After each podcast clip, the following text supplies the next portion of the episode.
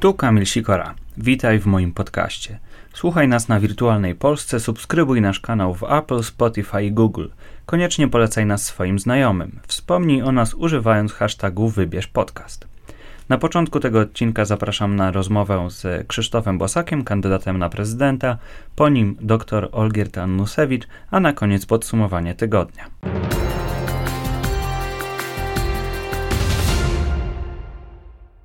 Krzysztof Bosak, kandydat na prezydenta, jest gościem Wybierz Podcastu. Dzień dobry. Dzień dobry panu, dzień dobry państwu. E, tęskni pan za tymi atakami TVP, bo w kampanii parlamentarnej chyba pomogły pana obozowi politycznemu, a teraz jest dość cicho o was, o panu.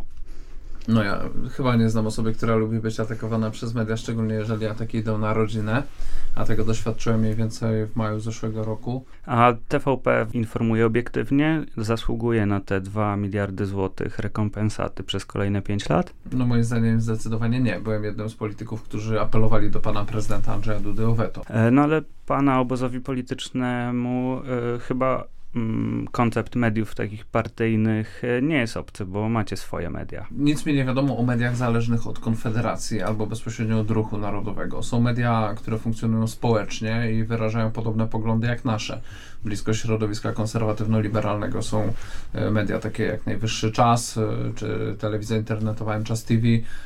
Blisko środowiska narodowego są media narodowe, gdzieś pomiędzy jest telewizja w realu, która zaprasza różnych niepoprawnych politycznych gości. Natomiast żadna z tych inicjatyw, które wymieniłem, nie jest w żaden sposób instytucjonalnie zależna od Konfederacji czy od partii, które wchodzą w skład Konfederacji. Nie ma też takich zależności personalnych, żeby ktoś z polityków naszych nominował tam redaktorów naczelnych, więc moim zdaniem analogia jest zupełnie chybiona. Moim zdaniem wokół y, środowisk ideowej prawicy powstaje taki zdrowy ekosystem społecznych, oddolnych mediów funkcjonujących e, zupełnie niezależnie. Jak rozumiem, te media jeszcze są zbyt słabe organizacyjnie, żeby przysporzyć panu popularności, rozpoznawalności takiej, na jakiej wymagałaby kampania prezydencka, bo w ostatnim badaniu CEBO sprzed bodajże półtora tygodnia Mm, pan z kandydatów e, na prezydenta jest e, najmniej rozpoznawalny. Może tak być. To pewnie wynika z tego, że w odróżnieniu od innych kandydatów ja e, ostatnie 12 lat spędziłem poza Sejmem. Wracam do Sejmu w zeszłym roku po długiej przerwie i funkcjonowałem głównie w niezależnych telewizjach czy w bardziej niszowych kanałach informacyjnych, takich jak na przykład Polsat News. Natomiast duże no, stacje... Polsat News nie jest niszowy. No, okej, okay, ale jest to jedna z zaledwie z kilku stacji informacyjnych. Wiodącą jest TVP Info. E, myślę, że też e, lepsze wyniki może mieć TVN24, jest pewnie bardziej opiniotwórczy. Akurat te dwie pozostałe stacje informacyjne przez ostatnie lata e, nie interesowały się tym, co robimy. Więc, więc myślę, że to jest po prostu zupełnie zrozumiałe. Jeżeli chodzi o telewizje internetowe, one są opiniotwórcze, ale w pewnej niszy. Ja sam się czasem zastanawiam, do jak dużej liczby ludzi one docierają. Moim zdaniem, niestety, ten sumaryczny zasięg nie przekracza nawet miliona, więc większość Polaków, która nie interesuje się głębiej polityką i sama nie wyszukuje materiałów interesujących ludzi, właśnie pasjonujących się polityką, może w ogóle do nich nie trafia, czy nie będą znali e, ofertę polityczną wyłącznie z mediów głównego nurtu. Więc w tej chwili to, co nam daje wejście do Sejmu w ostatnim roku, to jest też możliwość dotarcia do mediów głównego nurtu. To jest e, pomysł na, tej, na tę kampanię, czy jeszcze e, jakie są inne metody, którymi chce pan tę popularność i rozpoznawalność, bo, bo bardziej o to chodzi, rozpoznawalność podbić, e, bez milionowych budżetów? To fakt. E, nasza kampania prawdopodobnie będzie najtańsza, natomiast e, cóż, e, nie mamy zbyt wielu kandydatów. Te wybory będą wyjątkowe, tak jak w poprzednich wyborach nie było nadmiernie wielu ogólnopolskich list, czy to w europejskich, czy parlamentarnych. Tak samo tym razem zapowiada się, że może być niewielka liczba kandydatów. Ja myślę, że y, po prostu te dwa miesiące kampanii, które są przed nami, y, powinny, y, powinny pozwolić Polakom rozpoznać, że jest kandydat ideowej prawicy, że jest po prostu alternatywa dla prawicowego wyborcy. Ja myślę, że wykonanie elementarza kampanijnego, czyli dużo spotkań w terenie, codzienna aktywność, codzienne stanowiska w różnych sprawach, udział we wszystkich programach, w których jest dyskusja o wyborach prezydenckich, udział w debatach. Plus oczywiście wiarygodna oferta ideowa i programowa, którą sądzę, że formułuje w sposób zdecydowany i tutaj trudno wykazać moim zdaniem jakąś niekonsekwencję w tym, co ja mówię, bo mówię te same rzeczy od prawie 20 lat. No to myślę, że to może być dla wyborcy przekonujące. Jestem najmłodszym kandydatem. Inni też są, co ciekawe, młodzi. W ogóle mamy mhm. chyba najniższą średnią wieku kandydatów. Więc myślę, że myślę, że po prostu trzeba dać czas, żeby społeczeństwo zauważyło, kto dokładnie rywalizuje w tych wyborach prezydenckich. Ja sądzę, że tak jak na początku zeszłego roku w styczniu Zaczynaliśmy jako koalicja propolska zapowiadać swój start do Europarlamentu i z początku ani dziennikarze, ani analitycy nie widzieli w tym wielkiego potencjału, a później to, co planowaliśmy, czyli kula śniegowa zaczęła się toczyć. E, na to samo liczymy w tej kampanii wyborczej. E, mówił Pan o spotkaniach. E, czy sytuacja epidemi epidemiologiczna i koronawirusu jakoś e, skłaniają Was, żeby jeszcze raz przemyśleć tę strategię? Czy, czy mówiąc krótko, planujecie albo zastanawiacie się nad zmianą sposobu prowadzenia kampanii? Musimy się zastanawiać, dlatego że codziennie są nowe doniesienia. E, I oczywiście, jeżeli powstanie jakieś takie twarde zarządzenie, że trzeba odwoływać publiczne spotkania, no to to całkowicie zmieni reguły gry. Na przykład na najbliższą sobotę organizujemy ogólnopolską konwencję, no i w tej chwili musimy też mhm. myśleć o takim wariancie, że po prostu jej nie będzie, że będziemy musieli na przykład w piątek tą konwencję odwołać, bo zostanie wydane jakieś rozporządzenie zakazujące imprez powyżej jakiejś tam liczby ludzi. E, no ale póki takich rozporządzeń nie ma i póki wygląda na to, że ta epidemia jeszcze się na szczęście po Polsce nie rozszerza, no to robimy swoją robotę, tak jak wszystkie inne sztaby wyborcze. E, chciałem jeszcze wrócić na chwilę do tych e, finansów kampanijnych, bo powiedział pan, że będziecie najprawdopodobniej najbardziej oszczędnie prowadzoną kampanią, czyli tym samym sugeruje pan, że to będzie mniej niż milion złotych, bo tyle na razie zebrał Szymon Hołownia, tak ogłosił w czwartek. Na razie tyle zebrał, pewnie jeszcze trochę do końca kampanii dozbiera. Jak e, pan szacuje, jaką kwotę pan e, zbierze? Zobaczymy. No, kilkaset tysięcy złotych to jest na pewno, dlatego że we wszystkich kampaniach wyborczych, w których startowali kandydaci e, niezależnych partii prawicowych, nie mających finansowania budżetowego, e, te darowizny gdzieś mniej więcej sumowały się do kilkuset tysięcy złotych. Gdyby udało się zebrać powyżej miliona, byłbym pewnie szczęśliwy i wszyscy nasi sztabowcy, bo mieliby za co pracować e, i wiadomo, że trochę większy budżet kampanijny pozwala wejść w reklamę płatną i docierać do ludzi, którzy w ogóle się nie interesują polityką i zdobywać głosy i to jest bardzo ważne. E, natomiast ja nie postrzegam tego, że my rywalizujemy z panem Hołownią na tych samych zasadach. Dla mnie pan Hołownia jest jednak reprezentantem establishmentu. Moim zdaniem nie wszedłby w ogóle do kampanii wyborczej, gdyby nie stały za nim jakieś środowiska czy grupy, które dają mu gwarancję wsparcia.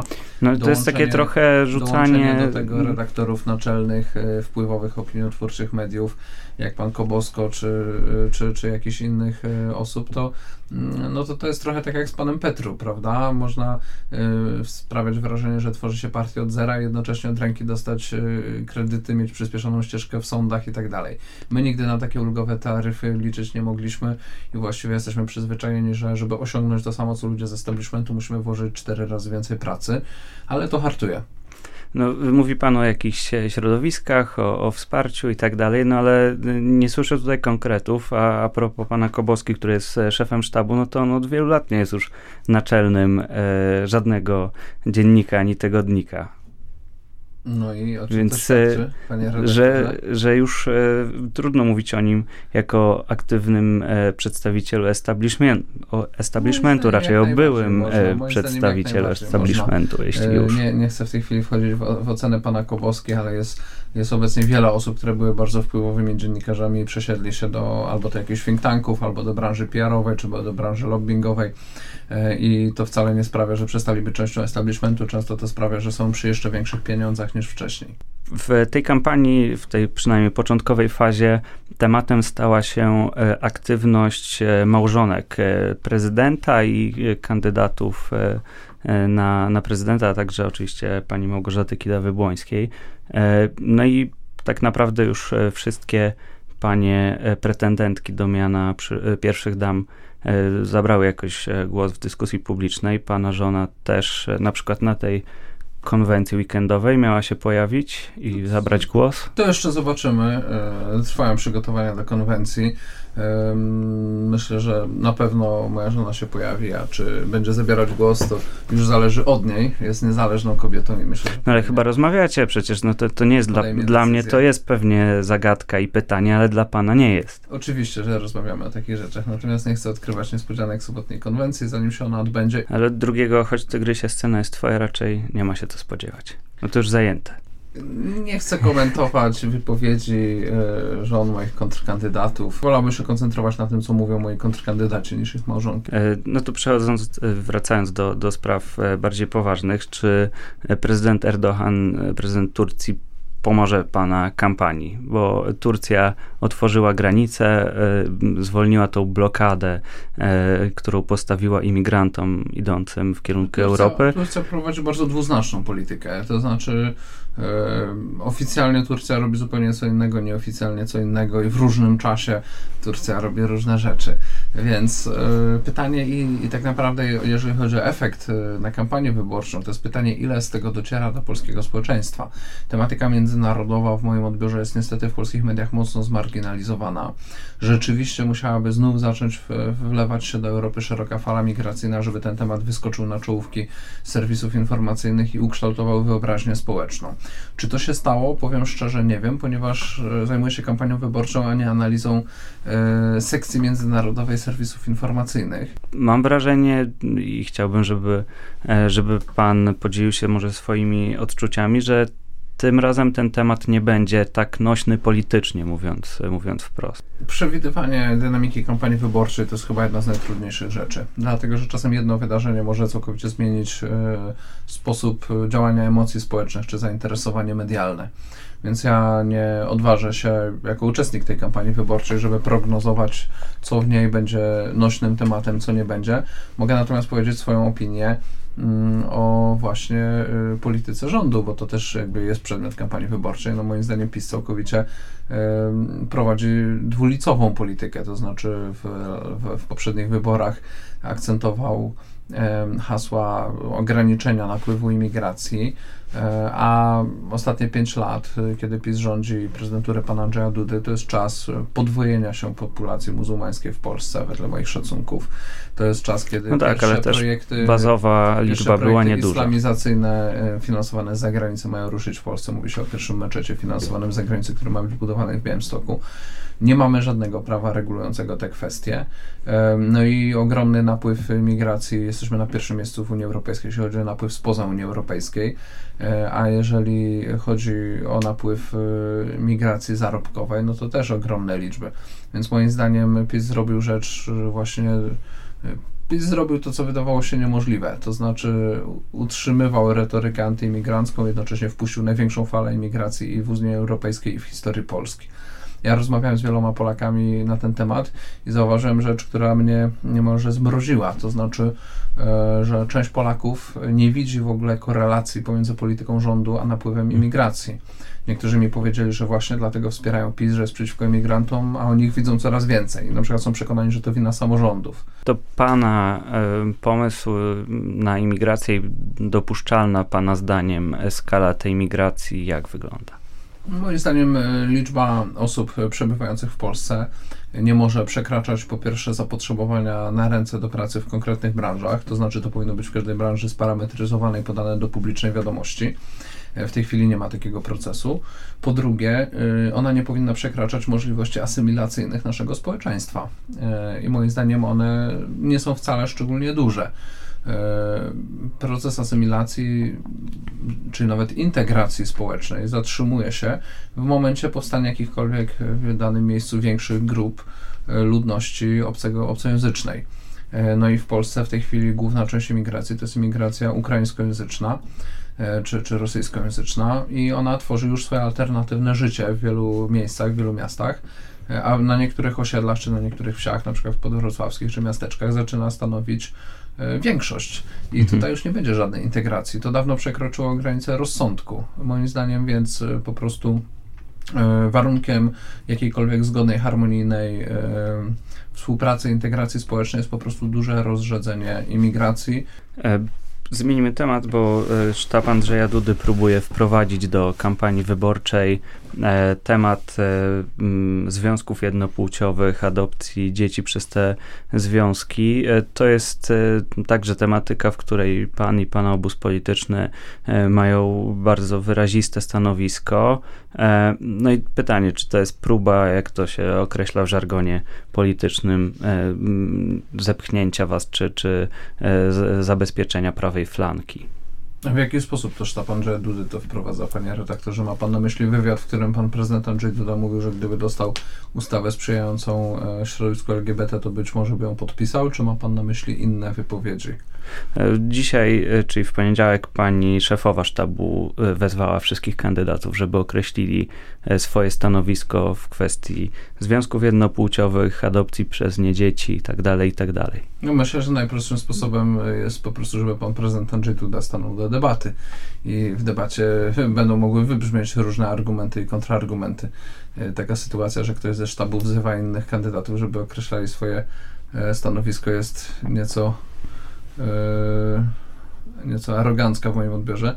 Natomiast moje stanowisko jest znane, no jest ono zbieżne z konserwatywnymi postulatami, to znaczy na żadne, na żadne mm, kroki wstecz względem status quo nie ma tu miejsca. Rozumiem, że w, e, także strefy wolne od LGBT, które określają e, i ustanawiają niektóre samorządy, to Pana zdaniem jest krok w dobrym kierunku. Moim zdaniem to jest frazes medialny, który zrobił jakąś oszołomiającą karierę w kraju i za granicą, szczególnie za granicą dziennikarze o to pytają. On się bardzo źle kojarzy yy, i, i, i wedle mojej wiedzy, proszę mnie poprawić, ale samorządy nie ustanawiają czegoś takiego podejmują uchwały wyrażające ich stanowisko, nie ma to żadnej e, mocy prawnej, no bo przecież samorządy nie mogą nikogo tak, eksmitować. To jest stanowisko, to jest stanowisko e, chroniące tradycyjne wartości rodzinne i sprzeciwiające się na przykład wejściu do szkół e, propagandy LGBT. Mamy ważniejsze sprawy w Polsce niż, e, niż uchwały samorządów, czy niż żale środowiska LGBT w kwestii tych uchwał. Pana zdaniem e, taką e, sprawą jest na przykład wzrost cen. E, pan ma poczucie, że to jest temat, który kandydaci powinni komentować i przede wszystkim, czy, czy pan ma jakiś pomysł, jak ten wzrost cen ograniczyć? No zdecydowanie, zgadzam się. Zrobiłem na ten temat konferencję prasową. E, mieliśmy w styczniu najwyższy od 8 lat odczyt inflacji. Uważam, że, e, uważam, że to jest zawinione przez rząd i przez pana prezydenta. Uważam i mówię o tym podczas spotkań z Polakami, e, że, że pan prezydent jest prezydentem wyrażającym dążenia lewicy w obszarze społeczno-gospodarczej. Jest prezydentem socjaldemokratycznym, który jeździ po kraju i reklamuje te rozwiązania polityki społeczno-gospodarczej, które do wzrostu cen się przyczyniły. E, oczywiście pan prezydent nie chce tego przyznać, ale dla każdego, kto rozumie zasady gospodarki, jest to jasne, czyli e, konsekwentne podnoszenie wszystkich e, niemalże podatków, przyzwolenie na to, co Unia Europejska z nami robi, czyli impuls do wzrostu cen energii elektrycznej pod pretekstem polityki klimatycznej. Następna sprawa, następna sprawa to oczywiście ten gwałtowny, niewspółmierny wzrost płacy minimalnej, no i teraz jeszcze dodawanie kolejnych podatków e, na napoje słodzone, to wszystko e, ma jeden wspólny mianownik, to znaczy właśnie prowadzi do podnoszenia kosztów produkcji i bezpośrednio do podnoszenia cen. Więc to jest zawiniona sytuacja przez rząd. Pan prezydent Andrzej Duda przed wszystkimi dziennikarzami powinien się z tego tłumaczyć. Niestety dziennikarze rzadko zadają pytania na tematy ekonomiczne i nie wiem, być może nie widzą po prostu związku pomiędzy ustawami, które pan prezydent Andrzej Duda po, po, podpisuje, a, a wynikami po, polityki ekonomicznej państwa. E, nasz e, sztab i, i zespół analityczny wyliczył, że pan prezydent Andrzej Duda podpisał ponad 30 ustaw podnoszących różne opłaty i podatki Polakom i ja jestem jedynym kandydatem, który złożył zobowiązanie, że czegoś takiego nie będzie robił. Więc no, Andrzej Duda też temat... obiecywał, że nie będzie podnosił podatku. No tak, ale już tego nie obiecuje. Poza tym nie wiem, czy składał to jako zobowiązanie. Mówił, że chce kwoty wolnej i tą obietnicę nie dotrzymał. E, podpisywał wszelkie podwyżki podatków, nawet w zeszłym roku e, trzykrotnie wzrósł na przykład podatek na wodę mineralną, więc jak to się ma w tej chwili do, jak to się ma w tej chwili do e, tego niby tam prozdrowotnego uzasadnienia podatku cukrowego. No, Tak, zgadzam się, to jest, to jest temat. To jest temat, który bardzo ładnie pokazuje różnicę między mną a wszystkimi innymi kandydatami. No dobrze, ceny rosną, y, sytuacja makroekonomiczna jest jaka jest. Co z tym zrobić? Y, obniżyć y, tą minimalną pensję do poziomu sprzed na przykład dwóch, trzech lat? No, tego chyba nikt nie proponuje. Ja nie słyszałem nigdy takiego postulatu. Moim zdaniem, moim zdaniem przede wszystkim trzeba przyhamować z podnoszeniem podatków i pozwolić gospodarce się rozwijać. E, potrzebujemy, mamy zawahanie.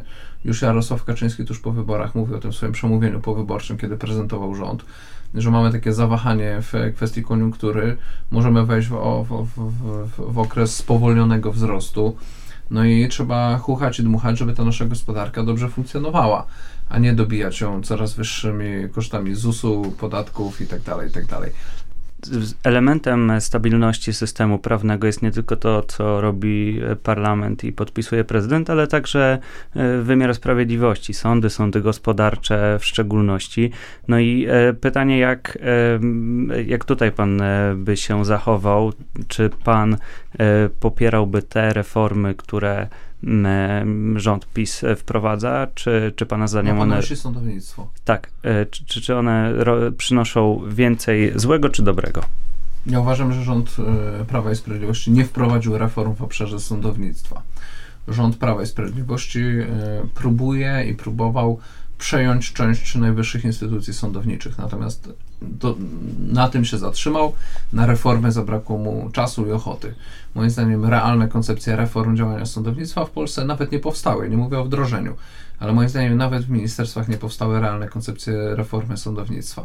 Sądownictwo potrzebuje przede wszystkim skrócenia terminów. No dobrze, to, co, co zrobić? Zro no, skrócić terminy. Ale jak? Normalnie, ta, panie redaktorze, mamy na przykład tryb wyborczy. Dlaczego w Polsce tryb wyborczy działa? Bo w ustawie są określone terminy, w jakich sąd ma pracować.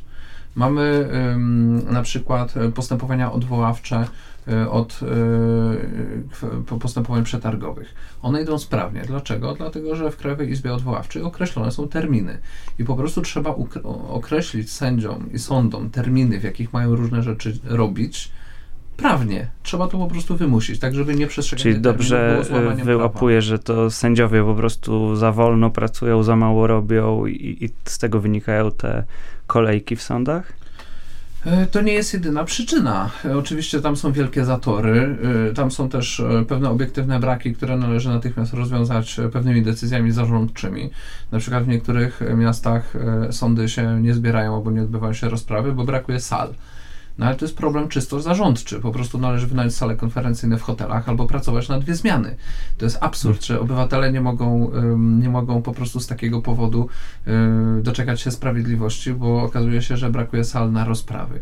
E, w innych sądach okazuje się, że nie wiem, brakuje personelu pomocniczego albo, albo jeszcze czegoś innego. No, więc po, po, po, potrzeba zmiany regulacji, i potrzeba dobrego zarządzania. Moim zdaniem sędziowie, ze względu na to, że są prawnikami, zajmują się orzekaniem, nie są dobrymi zarządzającymi. Moim zdaniem dyrektorami sądów powinni być jacyś menedżerowie z zewnątrz, normalni ludzie z rynku, którzy są dyrektorami i nie zajmują się w ogóle prawem i orzekaniem, tylko zajmują się tym, żeby ta instytucja sprawnie działała. No dyrektorzy chwili... sądu nie orzekają, prezesi sądu czasami orzekają, no a dyrektor to jest inna być może ci dyrektorzy funkcja. mają w tej chwili zbyt małe kompetencje, być może na nic nie mają wpływu, być może trzeba im dać po prostu jakąś władzę do rąk rąk, natomiast z pewnością zachowując zasadę y, ta, taką, że no de facto w tej chwili mamy taką zasadę, że sędziowie są świętymi krowami, nic im nie można kazać, no to nic się tu nie przyspieszy, bo też nie oszukujmy się, nie jest w interesie sędziów przyspieszyć cokolwiek, bo żeby przyspieszyli te zatory, y, jakby żeby zostały zniesione, no to trzeba by po prostu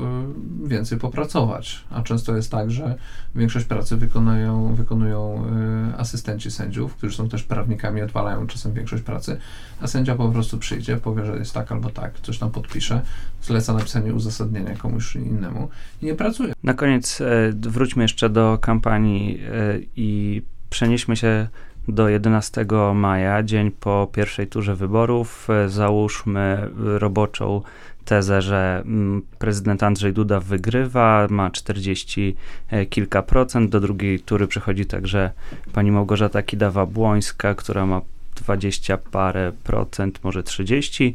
No i przychodzi do pana sztabu przedstawiciel sztabu prezydenta Dudy, mówi: e, Panie pośle, drodzy państwo, liczymy na wasze poparcie, bo te e, procenty, które pan Krzysztof Bosak zgromadził w pierwszej turze, naprawdę pomogą nam e, w drugiej turze.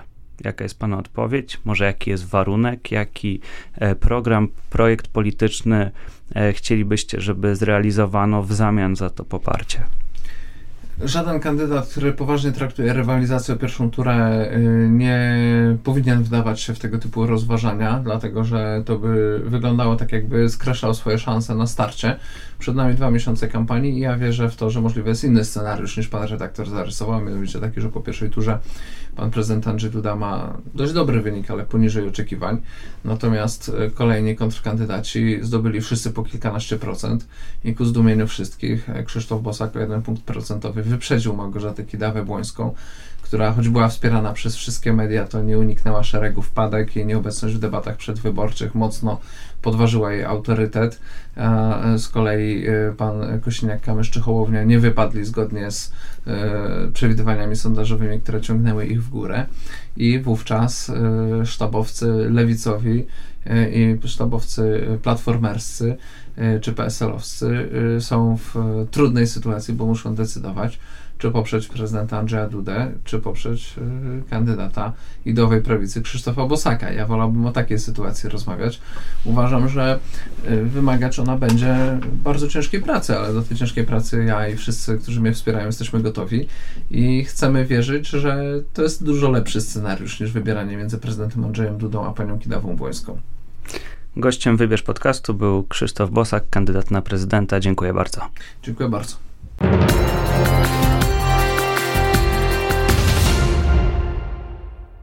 Gościem Wybierz Podcastu jest e, dr Olgierd Annusewicz, politolog z Wydziału Nauk e, Politycznych i Studiów Międzynarodowych. Dzień dobry. Dzień dobry. Andrzej Duda miał bardzo słaby początek tej kampanii i chyba na własną, e, na własne życzenie.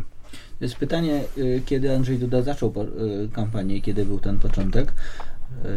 Ja uważam, że początek kampanii Andrzeja Dudy był doskonały, dlatego że on ją rozpoczął już ładnych kilka miesięcy temu, kiedy ruszył w trasę. Natomiast to, do czego Pan nawiązuje, to jest chyba historia od zaprezentowania sztabu wyborczego i rzeczywiście te pierwsze dwa tygodnie e, od prezentacji sztabu, no tego to na miejscu Andrzeja Dudy nie zaliczyłbym do udanego okresu.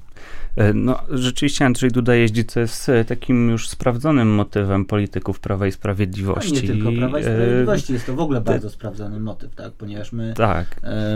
my wyborcy chcielibyśmy zobaczyć polityka z bliska E, chcielibyśmy takiego przywrócenia dwukierunkowości komunikacji politycznej. Nawet jeżeli wprost przeciętny wyborca tego tak nie nazywa, to fajnie jest, jeżeli, jeżeli mu się udaje.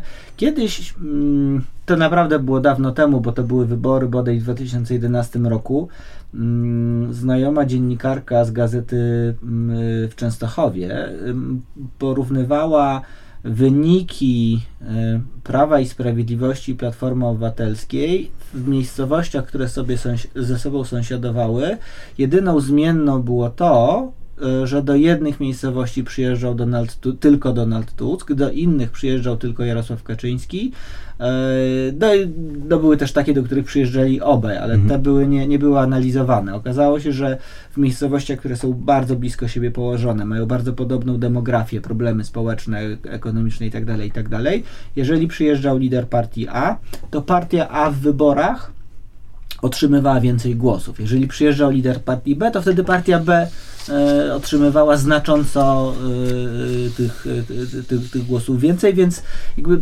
no to tylko jeden przypadek, ale rzeczywiście możemy mówić o tym, że ta bezpośrednia obecność polityka w terenie ma znaczenie. Andrzej Duda podpisał e, ustawę, która daje dofinansowanie mediom publicznym i wydawałoby się, że ogłaszając, e, że będzie też specjalny fundusz e, dla osób dotkniętych chorobami onkologicznymi, chorobami rzadkimi, doprowadzając do dymisji prezesa TVP Jacka Kurskiego. Wydawałoby się, że pewnie Andrzej Duda chciał jakoś zamknąć ten temat, ale czy Pana zdaniem to będzie rzeczywiście zamknięcie tego tematu, czy, czy jednak on wróci i będzie jeszcze ciążył kampanię Andrzeja ten, Dudy? Ten długi czas, czyli wykorzystanie maksymalnego przewidzianego konstytucją terminu na podpisanie ustawy przez prezydenta, to nie był czas debat czy zastanawiania się. To był czas wymyślania tego, co stanowiłoby swego rodzaju kontrapunkt dla podpisania ustawy, która z perspektywy wyborców jest źle postrzegana. I to nie chodzi o to, że tej ustawy nie lubią wyborcy opozycji, którzy nie lubią telewizji publicznej za to, co ona komunikuje i jak komunikuje. To była ustawa, którą opozycja bardzo skutecznie skonfrontowała z leczeniem osób chorych na raka. E, I politycy Prawa i Sprawiedliwości zostali postawieni już w Sejmie przed dylematem dajemy Kurskiemu, Choleckiej, Rachoniowi i tak dalej, i tak dalej, czy dajemy ludziom chorym na raka. Ten sposób postawienia sprawy i to nie, nie, jakby nie wchodzę w słuszność czy, czy, czy mhm. demagogiczność tego, tego mechanizmu, ale ten sposób postawienia sprawy był dla Prawa i Sprawiedliwości niezwykle trudny. Ostatecznie jednak no, oni widzą swój interes w finansowaniu telewizji i liczą na to, że no, w perspektywie trzech lat z kawałkiem, które zostały do wyborów, ta ustawa nie będzie miała specjalnego znaczenia.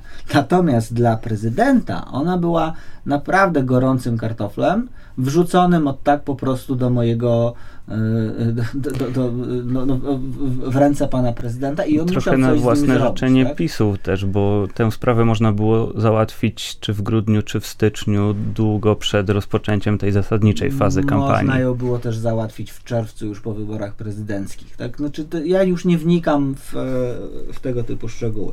Ale Andrzej Duda, czy jego zaplecze polityczne, no świetnie sobie zdawało sprawę, że po prostu podpis pod tą ustawą będzie no taką, no, będzie masakrował e, poparcie dla Andrzeja Dudy wśród wyborców centrowych, wśród wyborców niezdecydowanych, mm, no, którzy do których przemawia ta, ten, ten, prosta, ten prosty dylemat, czy leczymy chorych na raka, czy dajemy pieniądze telewizji publicznej, a jeszcze jak, jakby uzupełnimy właśnie to telewizji publicznej o nazwiska konkretnych osób, tych dziennikarzy, którzy są mniej lub bardziej lubiani, e, którzy są e, znani z różnych takich, delikatnie mówiąc, e, przejęć mm, medialnych, no to jakby ten mechanizm tworzenia dylematu był bardzo skuteczny po stronie opozycji. Teraz to, co robi, e, to, co zrobił Andrzej Duda, to chciał żeby jeżeli wyborca na jednej stronie szali położy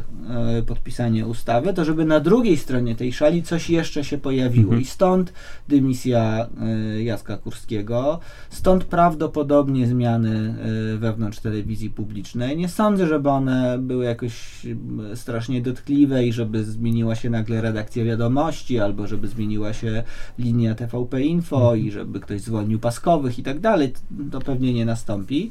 E, być może Paskowi trochę mm, przygaszą, natomiast ten fundusz e, dla osób z nowotworami czy z chorobami rzadkimi, te wszystkie takie dodatkowe aktywności, to jest coś, co właśnie Andrzej Duda stawia na drugiej szalce mhm. tej wagi, trochę licząc na to, że wyborcy będą o tym pamiętali.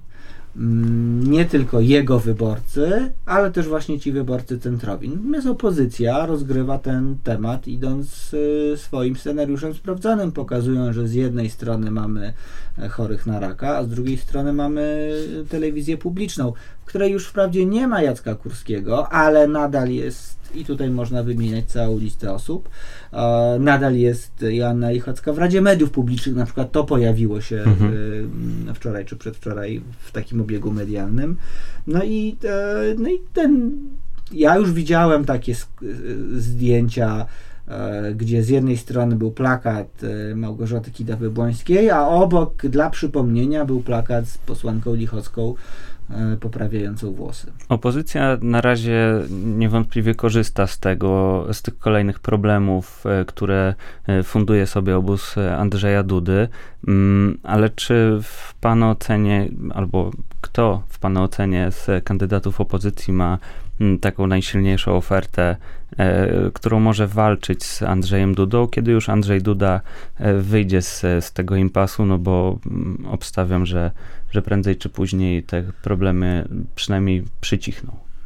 No, tak, udało się Andrzejowi Dudzie wyjść z, e, jeszcze z tego impasu z szefową swojej kampanii, e, o której już jest trochę mniej w mediach. W wyborach e, jest oczywiście kampania, ale w tej kampanii decydujące znaczenie mają liczby. Na dzisiaj Y, żaden z kandydatów pozostałych nie jest w stanie zagrozić Małgorzacie Kidawie-Błońskiej. Mhm. Mówiąc na dzisiaj, wcale nie, nie twierdzę, że tak musi być i że e, tak te mm, i, i, że tak te wybory się e, zakończą. Ale te wybory prezydenckie będą miały charakter plebiscytarny bardzo mocno. Mhm. One będą trochę przypominały wybory do Senatu e, z zeszłego roku to będzie dla wielu wyborców głosowanie y, nie tyle za jakąś ofertą, ile przeciwko jakiejś ofercie. Ta walka o zwycięstwo rozstrzygnie się na gruncie mobilizacji elektoratów, mhm. a niekoniecznie na gruncie jakiejś bardzo konkretnej oferty programowej, bo my, my wyborcy już się nauczyliśmy, że można nam mnóstwo obiecać, Mam wrażenie, że obietnice już tak bardzo nie działają, jak działały jeszcze y, kilka miesięcy temu. Też wiemy, że no, prezydent może obiecywać, ale jego zdolność do dowożenia tych obietnic jest ograniczona. Natomiast się liczy, będzie się liczyła trochę wizja państwa. I teraz, y, jeśli w 2000 2015 roku mieliśmy wizję państwa Bronisława Komorowskiego i po drugiej stronie taką sanację państwa mhm. Prawa i Sprawiedliwości, uosobioną trochę e, postacią Andrzeja Dudy, to myślę sobie, znaczy nie myślę, tylko obserwuję, że dzisiaj opozycja próbuje zrobić bardzo podobny mechanizm, mhm. to znaczy pokazać, mamy zgniłe państwo, które być może nie jest z tektury, chociaż ten wątek się czasem też pojawia, ale jest e, złe. Tak? Ostatnio słyszałem, jak jedna z posłanek e, Platformy mówiła o tym, że e, politycy PiSu mają lepkie ręce. Tak? Znaczy takie sformułowania będą się pojawiały, mhm. mniej lub bardziej częściej wskazujące na to, że, że to państwo jest po prostu złe i że to państwo potrzebuje odnowy. W związku z tym pojawia się kandydatka, e, która tę odnowę ma e, zapewnić. I to jest jakby ten motyw kampanii, który będzie głównym, który będzie główny roz, e, głównie rozgrywany i to też dzisiaj widać, gdy mm, gdy pani Małgorzata Kidawa-Błońska mówi bardzo dużo o godności, gdy mówi o bardzo dużo o tym, że zagubiliśmy się jako społeczeństwo, że, że politycy, że klasa polityczna też się trochę zagubiła.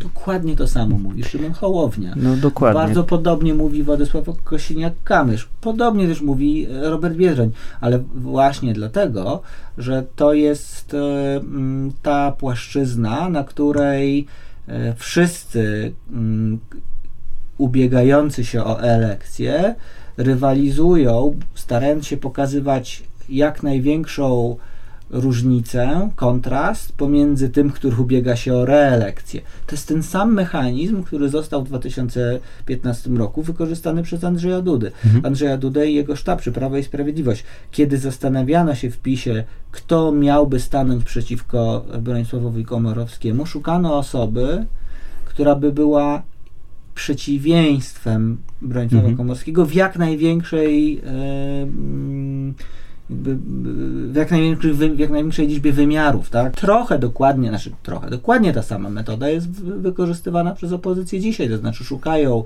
kandydatów, no już je znaleźli, już ich znaleźli, ale starają się pokazywać, że ci kandydaci, których znaleźli, są przeciwieństwami Andrzeja Dudy, w szczególności w tych cechach, które y, społeczeństwo czy wyborca ocenia u Andrzeja Dudy negatywnie. Tak? Wydaje mi się, że w tej kampanii w większym stopniu niż w poprzedniej, przynajmniej na tym etapie, e, dyskutowana jest aktywność i w ogóle postawa i rola żon y, czy, czy partnerów, partnerek kandydatów i kandydatek w, w tej kampanii. To będzie Pana zdaniem miało jakiś ciąg dalszy, czy na przykład to zmusi Agatę Dudę do wzięcia udziału też aktywnego, nie tylko obserwowania przemówienia męża na konwencji? Wie pan co? Myślę, że ten wątek będzie powracał w kampanii. On został no, w najsilniejszym stopniu wywołany właśnie przemówieniem Pauliny Kosiniak-Kamysz i ewidentnie było tak, że szukano jakiegoś sposobu na przyciągnięcie uwagi. Ja ze studentami rozmawiam, e, rozmawiałem na zajęciach e, we wtorek o tym weekendzie kampanijnym i część studentów w ogóle nie pamiętała, że była konwencja Roberta Biedronia. Mhm. Niewiele osób pamiętało, co mówił e, prezydent Duda ale mm, wszyscy, czy większość pamiętała e, krakowski splin e, mhm. u Małgorzaty Kidawy-Błońskiej i naprawdę wszyscy pamiętali Paulinę Kosiniak-Kamysz. No Teraz i to choć tygrysie. Ko Kosiniak-Kamysz no, mm, było wzmocnione właśnie takim kontrapunktem pani e, e, Agaty Dudy, która no nie jest pierwszą damą aktywną e, w taki sposób, żeby jej aktywne, tę jej aktywność było widać w mediach. Pamiętajmy, że Agata Duda była kilkukrotnie wywoływana do tablicy, wtedy kiedy pojawiały się sprawy kobiet, mhm. wtedy kiedy pojawiał, kiedy był protest nauczycieli rok temu. I w, I w tych krytycznych sytuacjach ona jednak milczała. E, bo ja wcale nie twierdzę, że Agata Duda nic nie robi. Zresztą hmm. jestem od dawna zwolennikiem tego, żeby pierwszym damom wypłacać e, wynagrodzenie, czy pierwszym dżentelmenom, jak być może za chwilę e, będziemy mieli. Ale mm, na tym właśnie grał Władysław Kosiniak-Kamysz hmm. tak? I, i Paulina Kosiniak-Kamysz. Wtedy, kiedy od Agaty Dudy oczekiwano, społeczeństwo oczekiwało jakiejś reakcji, była wywoływana do tablicy, no to ona do tej tablicy nie stawała.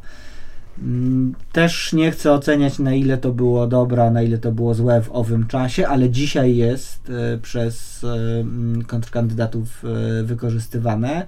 Natomiast inna rzecz jest taka: no nie można budować wizerunku kandydata opierając się na jego małżonce bądź małżonku i to jeszcze mhm. budując to poparcie na mniej lub bardziej, bo tu można to tak jak powiedziałem różnie oceniać, e, aktywnej pierwszej damie. Mm, jeżeli rzeczywiście Władysław Kosiniak-Kamysz chciałby wykorzystać obecność swojej żony w kampanii, to ona powinna nie tylko się zacząć systematycznie pojawiać, ale jej głos powinien e, być niejako uzupełnieniem głosu męża, e, a nie tylko mówieniem Agata Duda nic nie zrobiła mhm. wtedy, kiedy nauczyciele protestowali, tak? Czy nie będę siedziała zamknięta pod e, żyrandolem.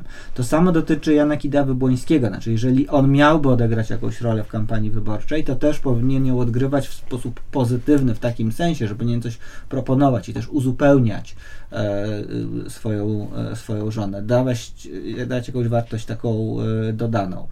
E, sama krytyka Agaty Dudy skończy się źle, dlatego że mm, w którymś momencie my jako społeczeństwo, czy większa jego część uznamy, że no już tej Agacie, Dudo za dużo, Agacie Dudzie za dużo się dostało mhm. i, i, że syna to nie zasłużyła i politycy osiągną e, kontrefekt. Tak? zamiast zniechęcać, to to być może część osób zagłosuje na Andrzeja Dudy właśnie ze względu na to, że jego małżonka, po jego małżonce trochę za bardzo pojechano w kampanii, więc kolokwialnie. Mhm. Szymon Hołownia właśnie mówi, że, że ogranicza spotkania publiczne, przenosi swoją kampanię do sieci. E, Andrzej Duda, czy jego sztab właściwie sygnalizuje, że mm, będzie, e, że konwencja programowa, która jest zapowiadana, będzie albo mniejsza, albo będzie odwołana.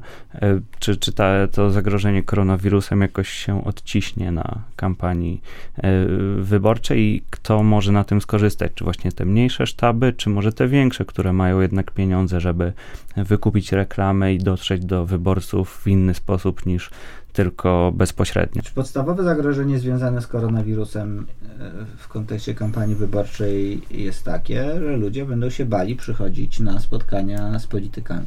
I politycy zdają sobie świetnie z tego sprawę. W związku z tym jest ryzyko, że polityk zorganizuje, niezależnie który, czy Hołownia, czy Andrzej Duda, czy ktokolwiek inny, zorganizuje spotkanie, na które przyjdzie nie tysiąc osób, tylko pięćdziesiąt, to trochę głupio pokazywać to e, w telewizji, czy, czy w internecie także. W związku z tym mm, jedyna droga dzisiaj dla y, polityków to jest albo organizowanie bardzo małych spotkań, czyli przerzucamy się z większych miast na naprawdę niewielkie mieściny, gdzie przyjdzie 20 osób, bo to jest atrakcja, a poza tym tego koronawirusa u, u nich nie ma, bo przecież tam jest gdzieś w wielkim mieście, gdzieś daleko mhm. i tak dalej, i tak dalej. Albo właśnie pójść w taką komunikację masową opartą na e, tradycyjnej reklamie politycznej, oczywiście wykorzystującej również e, inter, reklamę internetową, e, oczywiście wykorzystującą bardzo mocno reklamę w mediach, w mediach społecznościowych. Natomiast no to powoduje, że biedniejsze sztaby nie będą miały aż tyle pieniędzy, mhm. żeby sobie pozwolić na, na, na kampanię reklamową, na, na, po prostu na zapłacenie za czas antenowy. Koronawirus wpłynie na kampanię, ale czy wpłynie też na samo głosowanie, na sam dzień wyborów? No jest, jest ryzyko, że rzeczywiście gdyby doszło do, e, w Polsce do takiej sytuacji, jaka ma miejsce we Włoszech, mhm. No, czy pewnie nawet w Niemczech, gdzie też już jest nie kilka tysięcy, ale kilkaset. To, to, wtedy możemy mówić o tym, że pojawi się silny strach, który będzie powodował, że ludzie będą mieli istotną obawę w pójściu do punktu wyborczego, co mhm. może bardzo istotnie wpłynąć na frekwencję wyborczą, przy czym hipotetyzuję, ta frekwencja wyborcza będzie e, osłabiona w dużych miastach. Mm, przy czym jest też tak, że mamy dzisiaj 9 e, dzień marca, do wyborów mamy dwa miesiące mhm. jeden dzień. Przez te dwa miesiące może się wszystko wydarzyć. Znaczy, za miesiąc możemy mieć już zupełnie inny temat i może być kompletnie po koronawirusie. I wtedy znaczenie będzie miało to, jak polskie państwo sobie przez ten czas poradziło a już e, wpływu na kampanię nie będzie. Ale może być też tak, że za miesiąc będziemy e, tam, gdzie dzisiaj są Niemcy albo Włochy. No i naprawdę nie chciałbym być tam, gdzie są mhm. Włochy, bo to może oznaczać stan wyjątkowy, a to z kolei będzie oznaczało przed, y, y, przeniesienie, y, tak. przeniesienie wyborów nawet o 240 dni. Naszym gościem był dr Olgier Tannusewicz. Dziękuję bardzo. Dziękuję uprzejmie.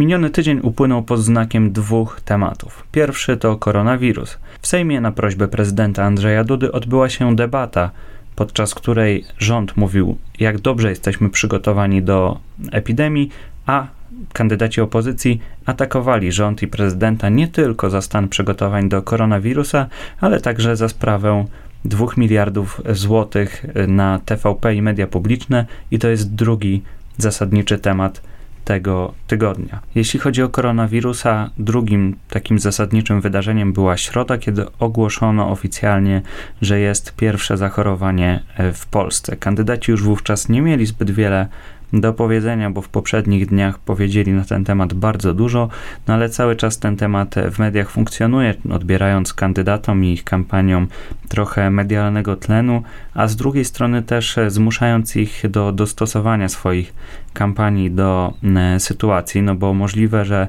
będą musieli odwołać większe spotkania czy planowane konwencje wyborcze.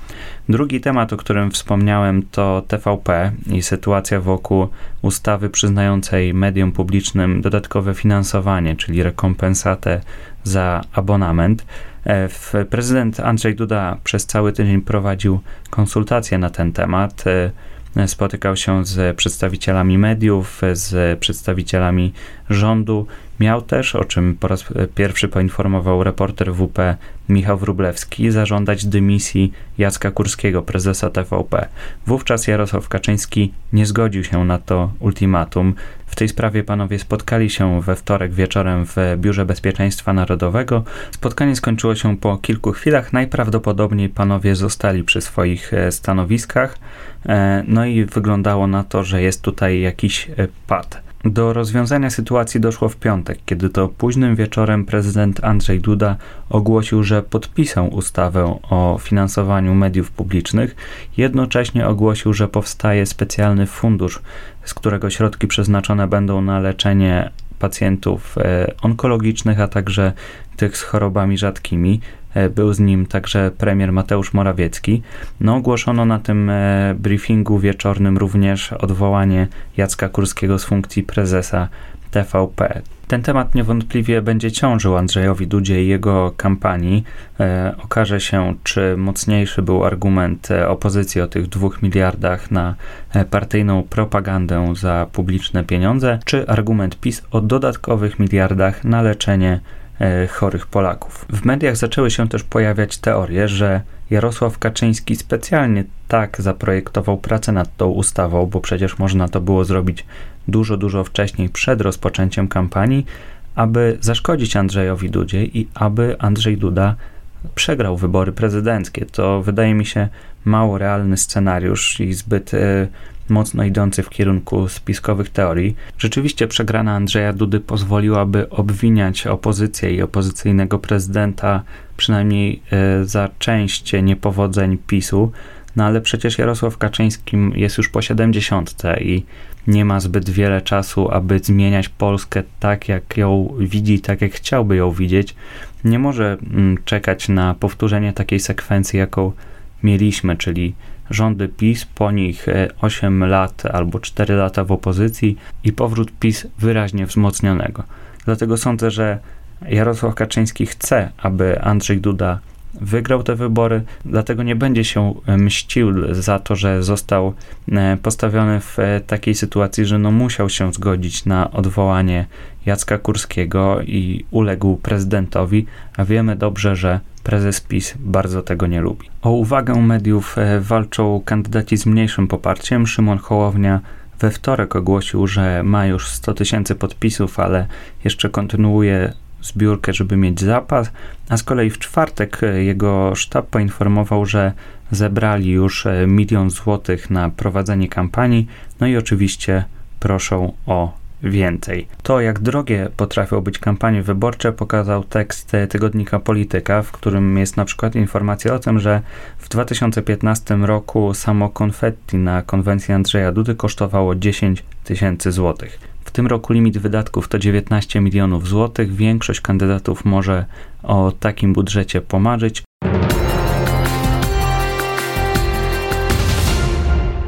W tym tygodniu to wszystko.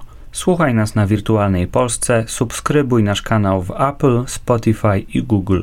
Koniecznie polecaj nas swoim znajomym. Wspomnij o nas używając hashtagu Wybierz Podcast. Jeśli masz pytania dotyczące kampanii, wyborów, głosowania, prześlij je na mojego maila kamil.sikora.grupawp.pl Tam też albo na Twitterze czekam na uwagi dotyczące podcastu. Do usłyszenia za tydzień.